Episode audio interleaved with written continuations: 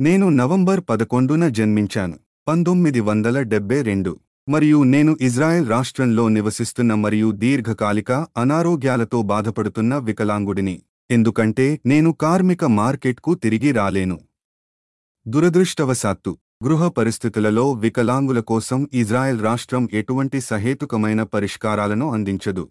నా పరిస్థితి మరియు పిల్లలు లేకుండా ఒంటరిగా మరియు ఒంటరిగా నివసించే ఇతర వ్యక్తుల పరిస్థితి ముఖ్యంగా తీవ్రంగా ఉంది మరియు ఇతర నిరుపేద ప్రజలకు సంబంధించి.